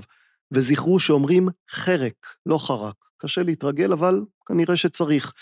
סדרת ההסכתים הכיפות והשועל נעשית בשיתוף עברית. הנה, בגלל זה צריך, חרק ולא חרק, עברית. אתר התוכן הספרותי הגדול בישראל המציע לקרוא בכל דרך ספרים דיגיטליים, קוליים ומודפסים. תודה לדולב אזולאי מעברית, ותודה ליעל לוינובסקי שעורכת ומפיקה את ההסכת. את ההסכתים שלנו אפשר למצוא בכל הפלטפורמות. אפשר באתר שלנו, kipshu.com, אפשר ביוטיוב, בערוץ של הכיפות והשועל. פעם בחודש ההסכת מתארח במכון למדיניות העם היהודי, ואז אפשר גם לצפות בו. זה קורה באתר של המכון למדיניות העם היהודי, jppi.org.il. השיחה האחרונה, אגב, במסגרת הזאת עם המכון למדיניות העם היהודי, השיחה האחרונה הייתה על ועדות חקירה בישראל והתארחו בה שלושה שהיו בחדרים הסגורים של הוועדות ומכירים אותן מבפנים ומבחוץ. כדאי להאזין.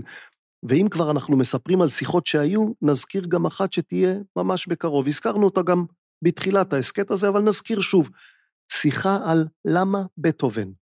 למה בטהובן הוא הספר הכי חדש שיצא בסדרת הספרים של הכיפות והשועל, גאונות במאה היצירות. הגאונות היא של בטהובן, אבל גם הכותב, נורמן ליבריכט, הוא לא קוטל קנים. לא בטהובן, אבל הוא בכל זאת נורמן ליבריכט, שאם לא קראתם אותו, כדאי לכם מאוד לקרוא אותו, ומי שלא, כדאי לכם לחפש גם את הספר הקודם שלו, גאונות וחרדה, איך יהודים שינו את העולם. זה נורמן ליבריכט. בכל מקרה, ליבריכט, שבדרך כלל מסכן, גר בלונדון, בא לבקר בישראל, ממש בקרוב. הספר שלו זמין לרכישה ולקריאה, והוא יושב כאן לשיחה על בטהובן, על מוזיקה, על כתיבת ספרים, על כל מיני דברים. ליבריכט הוא איש מעניין, ואיש חכם, ואיש מיוחד, ואם תקראו את למה בטהובן, תוכלו לעמוד על זה גם בעצמכם. ואם תאזינו לו כשיבוא לכאן, תוכלו לעמוד על זה שוב. אגב, באתר שלנו, kipshu.com, תוכלו למצוא בעמוד של הספר, הספר למה בטהובן, גם כישורים לכל מאה היצירות שלברכט כותב עליהן בספר. יותר מזה, אלה כישורים שאפשר להשתמש בהם כדי להגיע לביצועים הספציפיים שלברכט בחר לספר שלו. נגיד את פור אליס לאליס, כן? לאליס, זה היצירה, יצירה מאוד מפורסמת של בטהובן. את היצירה הזאת הוא בחר בביצוע של לנגלנג. על Für Elise יש סיפור מעניין בספר. ליברכט גילה מי היא גיבורת היצירה, מי אותה אליס. זה סקופ שלו, באמת. אז אפשר לקרוא כדי ללמוד עוד על הסיפור הזה, וברקע להאזין ללנגלנג. למה בטהובן? כאמור, הספר זמין, וגם ליברכט בקרוב מאוד יהיה זמין ממש כאן. זהו, עכשיו נסגור, אנחנו כאן כמעט כל שבוע, כך שלא תצטרכו להתגעגע יותר מדי, אנחנו משתדלים לשמור על שגרת חירום. זוכרים את החטופים שצריכים לשוב, ואת החיילים שצריכים לנצח ולשוב, ואת המדינה שצריכה התאוששות וריפוי, ולשוב, לשוב למה? לשוב לעצמה כנראה. ועד שכל זה יבוא, שיהיה שקט, שיהיה ביטחון, לגוף ולנפש, ונמשיך לייחל לניצחון, ואחר כך לשלום.